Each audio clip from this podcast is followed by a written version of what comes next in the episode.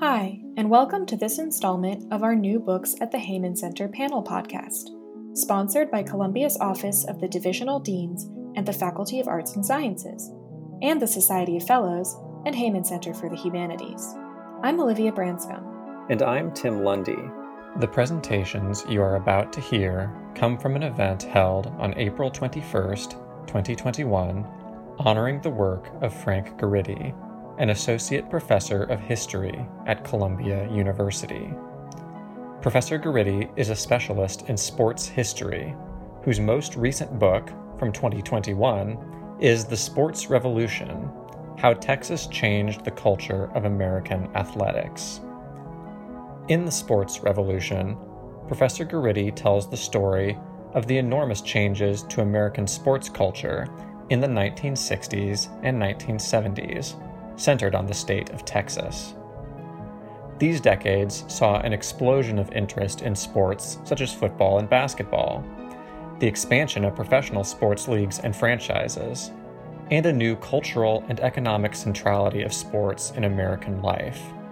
Professor Guridy argues that the civil rights movement and second wave feminism shaped the sports revolution of the 60s and 70s New alliances with entrepreneurs opened professional and college sports more widely to black and female athletes, and expanded the audience for sports as well.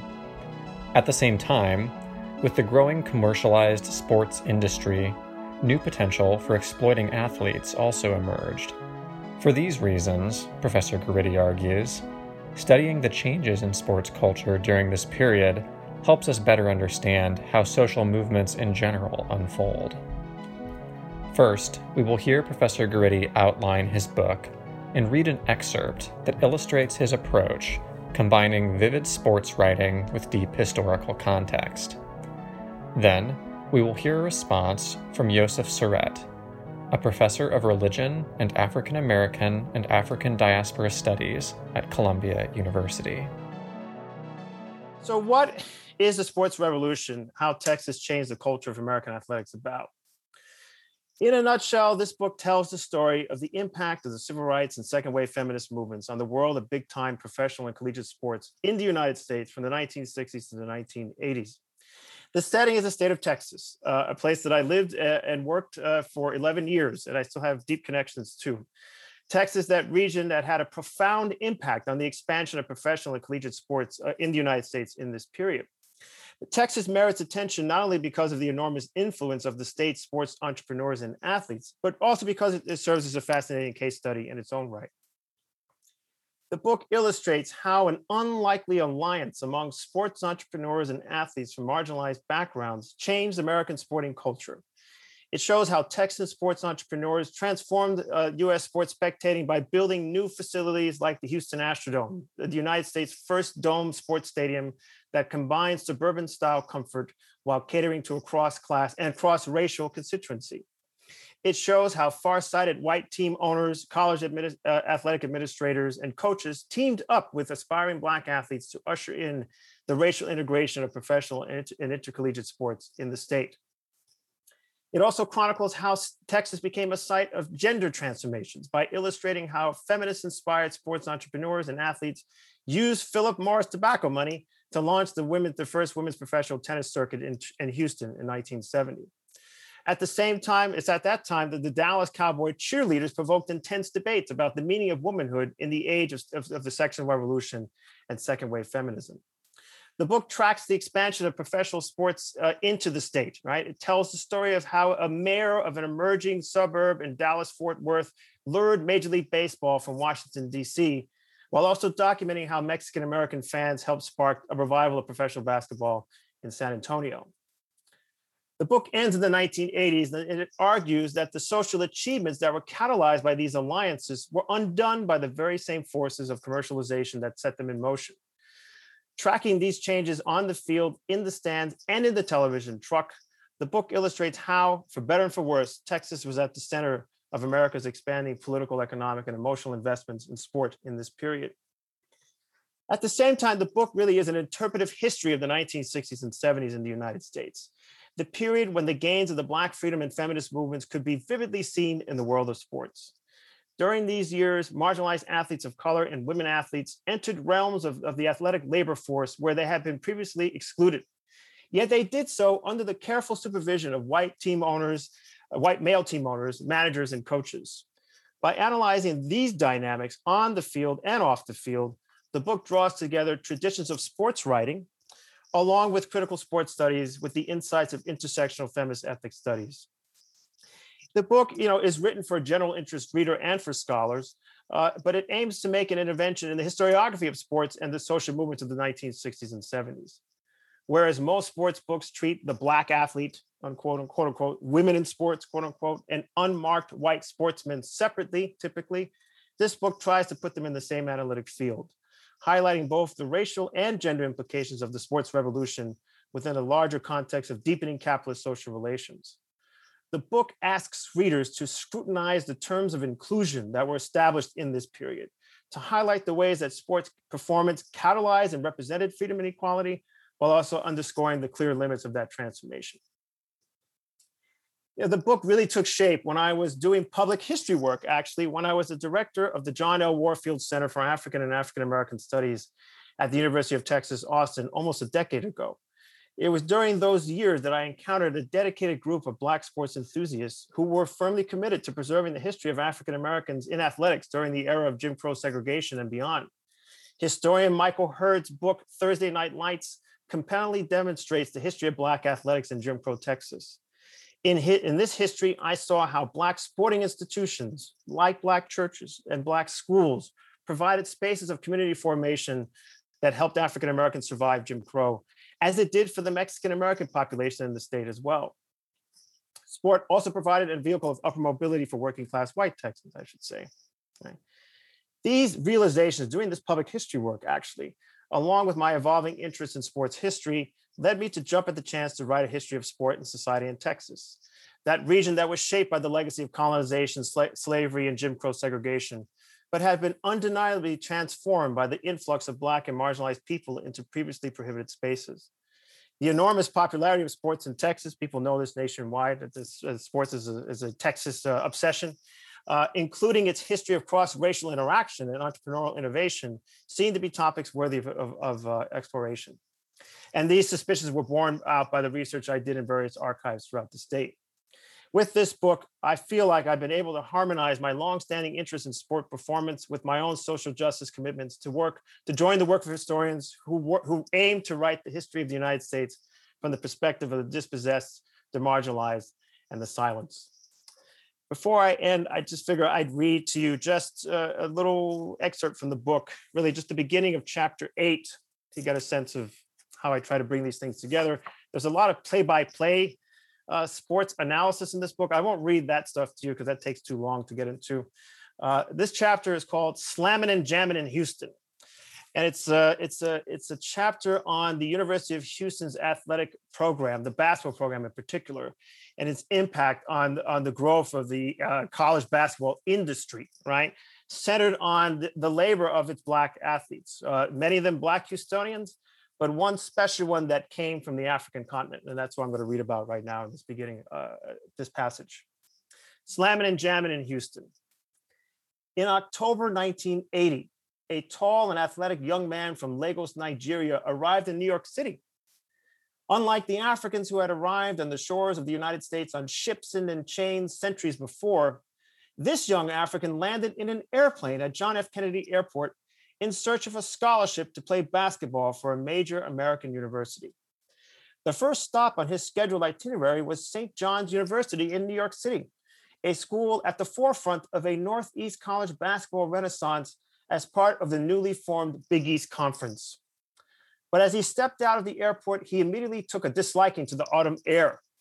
He wrote years later, quote, it was cold. I had never felt cold like that before, unquote. At that moment, he decided that New York was not for him. The next stop on his itinerary was supposed to be Houston, Texas, which he was scheduled to visit two days later. But he managed to change his flight and leave the cold of New York later that same day when he arrived from Lagos. Not only would the young man, who was named Hakeem Olajuwon, would go on to change national sports history, meaning the sports history of this country, but he would also become the face of a new Houston, a new transnational Texas. His decision to abandon his plans to visit St. John's in New York and go directly to Houston paralleled the larger population movement to the rapidly growing urban centers of the South and Southwest. The African immigrant was, like many others at the time, Houston bound. And I'm referring to that last quote, Houston Bound, to Tyina Steptoe's excellent book, uh, highly recommended, uh, looking at migration of, of, African Americans and, and, Mexican origin peoples and the growth of, uh, of the music uh, world of Houston. Uh, an excellent award-winning book that really influenced my thinking about Texas and Houston in particular. So with that passage, right, I'm trying to kind of situate this legendary basketball player. If you're not a basketball fan, that's okay. Uh, in the context of this migration to the Sun Belt. I'm trying to cast Olajuwon's story alongside the legacy of the slave trade, right? And to sort of see how the Black community is being reconfigured in Texas, you know, partly through the immigration of African immigrants to Houston. And some of those, uh, some of the, the, descendants of those migrants, I taught at the University of Texas. There were a number of Nigerian American students at the University of Texas. And so rather than tell the story just of Olajuwon's back basketball virtuosity, which I do, you know, I'm trying to kind of set him in this historical context that I think allows us to understand his legacy and the legacy of this moment uh, more fully. So that's where I'll stop, and I look forward to hearing from my colleagues. Thank you. Next, we will hear a response from Yosef Sorett, a professor of religion and African American and African diaspora studies at Columbia University. Professor Sorett is also director of the Center on African American Religion, Sexual Politics, and Social Justice and he studies religion in black communities throughout the United States. Professor Sorett frames his response to the sports revolution as a sports fan rather than an expert in sports history. He also asks Professor Guridy about the role of capitalism and religious faith, particularly evangelical Christianity, in his history. At the end, we will hear Professor Guridy expand on these topics and conclude by calling on scholars to write about Black performance and virtuosity in sports the same way that they do in other kinds of performance. I have three comments, and so my time may be a little brief. And I want to couch them by saying, and maybe this is my role on the panel in a certain way, is that I've never researched sports. Um, I am not a sports scholar in any uh, uh, uh, any frame of, of, of, any suggestion that I might make a claim uh, to, uh, but I am a fan and I'm a former athlete. And so I, I, am unequivocally a fan of sports and even more so now a fan of this book. And so maybe as a tribute to Farah and maybe as a tribute to Frank, I have three comments that all begin with an F uh, today, which was, it's just how things take shape. And the fourth, first comes as a former athlete and more as a, but more so as a fan, the second one is maybe a little bit about finances. And the third is, uh, is one that maybe is perhaps unsurprising as a uh, professor of religion. The third F today will be faith.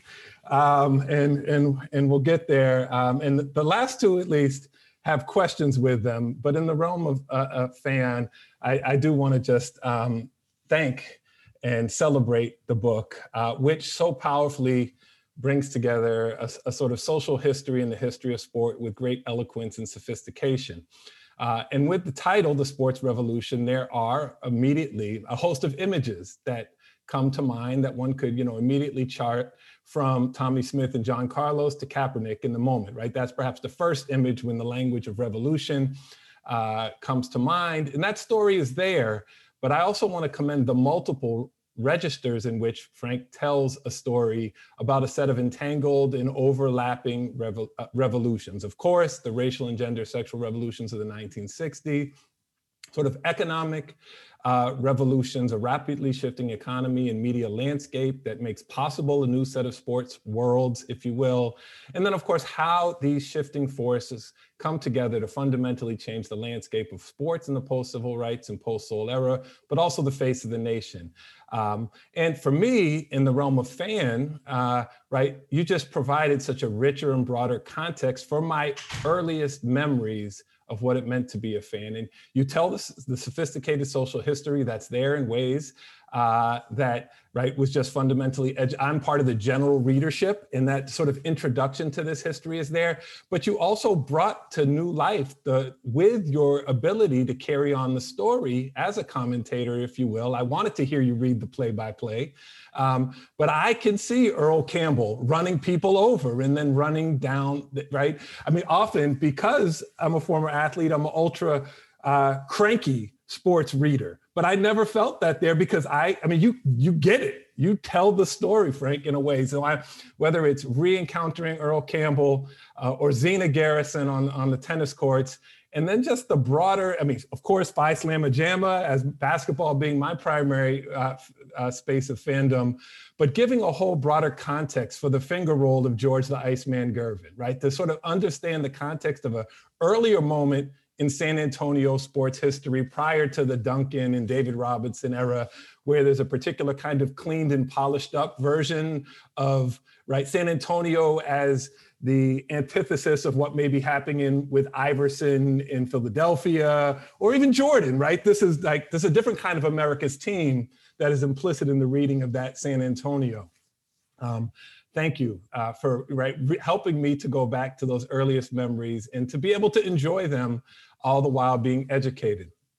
Um, with regards uh, to the finances, I feel like I should know this, but I just didn't. And I guess this maybe speaks to the uh, points about the need for this scholarship uh, that, that Amy was mentioning is from the ups and downs of the oil and tobacco industries to the range of business backgrounds that provide owners with the capital to stake a claim in professional sports, but also to provide opportunities and platforms for a new generation of athletes under the sign of integration, whether those athletes be black and white or all hues between. And to do that, it would seem together, right, with an appeal to inclusion, but being inscribed in a new set of narratives that are not uh, solely unlimited opportunities, even if access to capital is part of the story. Uh, the question I want to ask is sort of, I mean, I think it's in this, especially as it relates to the question of the economy, the sort of historian's question of change over time, right? That you tell just, I mean, it just makes it, just makes such perfect sense as you narrate it. And I think at the end of the book, where you sort of sum up some of the shifts between and the early entrepreneurial spirit and social change, dot dot dot, that leads towards commodification and profiteering, right? There's a moment for a sec where well, is, is this a narrative of decline? Is this a critique of when sports hits late capital from an earlier moment? Um, right. And I, I just, I, I would love to hear you say a little more as we're sort of thinking about uh, sort of questions around race and wealth and labor that are front and center in sports, whether at the college or collegiate level. This could, right, be another way of thinking about a history of Black capitalism and the way in which even your question around labor at the outset or thinking about the sort of economic opportunities for coaches and for quarterbacks and for owners, the sort of discourse around when it is a black person, right, that is the right when black is the adjective in front of quarterback coaches and owners. Um, and I, so I, would love to hear like what does it mean to think about this in a moment now where right on alongside uh, Kaepernick uh, signing a contract alongside his, his own protest, where LeBron is signing a lifetime billion dollar deal. And right, to think about those two things. And then finally, um, I know this is not the story um, you're telling, but I would love to hear your thoughts that is maybe not the foregrounded story, uh, which is about where is faith, right? Where or where is whatever the rubric is, right? You have that powerful part where you talk about a gift from right uh, the right the Yoruba gods that right, uh, to Guy Lewis in the form of Akeem the Dream Olajuwon. But I was also thinking about Tom Landry, right, who became the cover of evangelical comic books in the 1980s, right? He was a sort of hero uh, within those spaces. You, you uh, make mention, of course, of the narrative around Texas Stadium with the opening in the roof so that God can watch right? His favorite team play. Uh, but then even in shifting between Dallas and Houston, right? Dallas, not only at the home of the Cowboys, but also the epicenter for uh, televangelism, right? This is the home of Trinity Broadcasting Network. And then Houston, right? And this is where, I mean, maybe there's a stadium story here, right? Uh, the arena in which the Houston Rockets play for just five years is now the home to, right? Lakewood Church, which we all are familiar with when we don't turn the channel after, right? Meet the Press on Sunday mornings to Joel Osteen, which of course is, right, this bright and shiny image of multicultural Christianity, right? As we, uh, so I wonder for you, where is the faith in this story? The where or where are the churches? You, you mentioned them in passing, but I'd love to hear more. All right, thank you, Frank. That's that's that's my real point. It just was such a pleasure to read, um, and thank you for the invitation to talk about it. So, you know, one of the things that occurred to me uh, in Yosef talking about financing is this, you know, this question of capitalism, which, you know, I, I didn't, I didn't foresee dealing with when I started this book, right? Uh, but it became pretty quick, quickly. I, I figured out pretty quick. I'm gonna. I have to deal with it pretty quickly, right? Because I had to understand why Texas. You know, the 60s and 70s. You know, this is a U.S. historiographical uh, observation. You know, it's told. You know, in terms of urban history, as a, as a history of urban decline. Whether it's the New York City financial crisis, the Bronx is burning, the deindustrialization of the Rust Belt, right? The transformation that we often tell, we talk about that period, but that's not what's going on in Texas. Texas, essentially, from an economic standpoint, is on this perpetual upward trajectory until the 1980s, right? So the political economy of Texas, right, weighed very heavily in my thinking about why focus on that place, right? Uh, and not just because it's big and they think they're important so you know so that, that that helps explain the power of the sports entrepreneurs who are these sons of oilmen who decide that they're going to intrude upon the professional uh, uh, sports industry. You know, it's not like the, they were welcome with open arms, Lamar Hunt and Bud Adams and all these folks that I talk about here, right? So part of the story here is understanding how the Sun Belt, and this is something that other historians have talked about, becomes you know really important. We look at the second half of the 20th century right? And so if we're going to understand, you know, the sports revolution as a national phenomenon, and it, and it certainly is, and I think California, you know, you can make a compelling case for California, but I understand the dramatic social change in Texas, right, which is completely steeped in a, in a Jim Crow environment. Uh, it seemed to be a, a case that was, you know, that, that really invited a particular kind of analysis, right, that allows us to understand you know how a society steeped in these hierarchies transforms to some degree right? And i think there is a transformation happening there in that period. And i think also it invites us to really think about you know respect to race and ethnicity in a, in a nuanced way so that to talk about these transformations you have to talk about mexican americans you have to talk about latinx populations right? And so you know certainly you're seeing a similar dynamic in other parts of the south certainly in georgia and louisiana but you know, some of these things are happening even in the early post-World War II period when the, the Cotton Bowl New Year's Day uh, Classic becomes desegregated, right, in the late 1940s. Again, because the entrepreneurs figure out that we're either going to, uh, you know, kind of invest in sports as a civic uh, enterprise, as a business enterprise, uh, and if we're going to do that, we have to we're going to have to let go of some aspects of Jim Crow segregation, right? That's an interesting dynamic that happens all over the South, but it's happening in Texas first, I think, because of the engine of the economy. That's sort of the argument I make in the book. And so, but I'm also, I guess, joining the work on new histories of capitalism, which again, I didn't see myself doing, right? In that I'm trying to historicize this process, right? I'm trying to get us to think about, you know, we celebrate, certainly in the sports world, you know, the whole notion of sport being an evil playing field, that sport somehow has a particular sensibility with respect to racism or racial integration in particular. But again, that's a story that's inked and uh, linked to these economic transformations, right? And other folks have, have shown this, but I think when you see it happening in a Jim Crow environment, then you really can appreciate that that shift in that period, right? So this becomes a book about, you know, capitalism and the sports business, uh, the industry, sports industry in flux, and that's what enables these transformations right? This is not people coming out of you know mba programs like columbia university sports management program to make money in sport. That's what happens now. You have a much more codified situation starting in the 1980s and moving up into the present than what you see happening in the late 1960s so marginalized people are able to capitalize in that moment right? And so that's that explains to me at least helps me understand you know the relation between capitalism and social change right? And then in the end this is an alliance right I think that's also a, a, the story of the Black freedom movement in general. Black freedom movement is, is a history of social movement transformation and triumph, but it's a it's a it's a history of alliances for with non non-black folks, right? Uh, and I think that you know we're sort of seeing this dynamic now with the movement for Black lives in sports, like and seeing the kind of thing that you know we're alluding to as woke capitalism now. You know, it's it's so interesting to see this development happening just in the last year.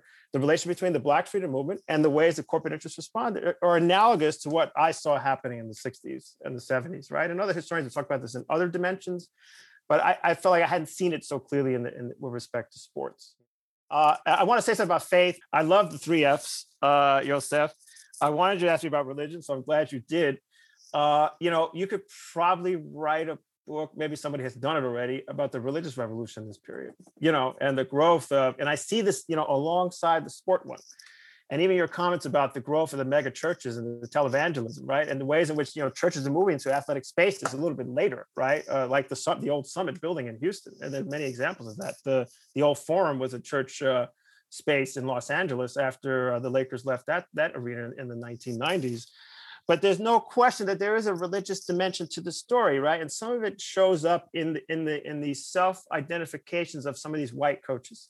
So bill yeoman who's the head football coach of the university of houston cougars you know when people are trying to ask him you know why did you decide to integrate your football program in the mid 1960s he just says point blank i wasn't a pioneer i'm paraphrasing you know it's just about my relationship with the lord right uh, and and he's you know kind of speaking to this pervasiveness of you know that you see very clearly in the Fellowship of Christian Athletes, which is a which is a topic that is a book waiting to be written, by the way, right? The ways in which evangelical Christianity in that period is not as tethered to right wing politics as it becomes later on after the Reagan era, right? So it's not it doesn't surprise me that you know some of these coaches are kind of anchoring in their their sensitivity or their attitudes towards integration around religion right? Because uh, the alliances that we see very clearly now that that's that's that kind of that's a, something that really takes shape afterwards then there's the whole notion of, um, you know, even the role of, of, faith in Black athletic culture, right? Uh, you know, uh, I think that that's something that's very much part of the Southern Black experience in terms of sports. I mean, we see this all the time in terms of performances of, of, um,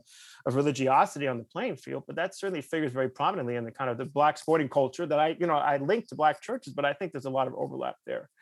I also want to say that those integration pioneers like Jerry Levias and some of these other folks who become the first black player or the first woman player, the first whatever, they they took a leap of faith, you know, because in retrospect, you might say to yourself, gee, uh, of course they would sign with a predominantly white school or sign with a professional franchise. It's a no-brainer, but it wasn't a no-brainer, right? And and when you learn about their experiences, you see why that they had to take an enormous leap of faith to trust white sporting institutions with their athletic labor, right? And sometimes that trust was warranted, and a lot of times it was not, and it was exploited. And that's what we see more often today, as far as I'm concerned, right? And so, you know, I love the notion of of faith running through this story because there are a lot of people acting on faith, right? This is a moment when things are shifting very rapidly. Uh, and some of that faith is religiously inspired, and some of it is just taking a risk, and that's a lot of the story i think of this book are entrepreneurs activists and athletes you know taking leaps of faith. You know that's that's my thinking about faith in this book. You know i have an eye towards black studies interventions with this book right? I think black studies scholars can write about a hakeem olajuwon and a george gervin in the ways in which Farah Jasmine Griffin writes about Billie Holiday, in the ways in which Deborah Paredez writes about divas, right? There is a well established many established traditions in Black studies of jazz writing, of writing about Black performance, right? But we don't have it in sports in the same way. We have journalists writing about sports in very eloquent ways.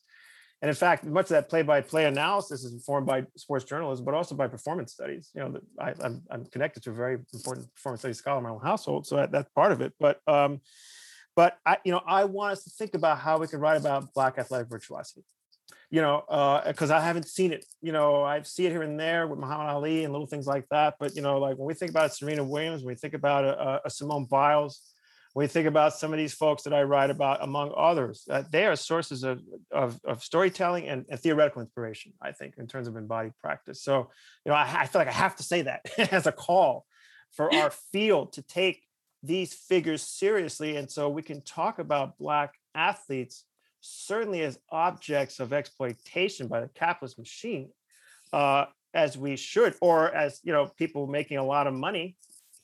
Uh, although the people who who pay LeBron James are making more money than he does, right? The billionaires have more money than the millionaires. Um, but I think as a as a Black studies exercise, there's just a lot of work to do. You know, uh, to write about people in the past, the way we write about John Coltrane, the way we write about Miles Davis, the way we write about you know Billie Holiday. You know, and so I feel like I I have to say that because I think that that's that's a, that's a, that's an opening for folks to to take up. People have done it, but there's much more to do. Thanks so much for listening to today's podcast celebrating Frank Guridy's The Sports Revolution. From Columbia University's Society of Fellows and Heyman Center for the Humanities, I'm Tim Lundy. And I'm Olivia Branscombe. Our theme music is the song Moonrise by Poddington Bear from soundofpicture.com.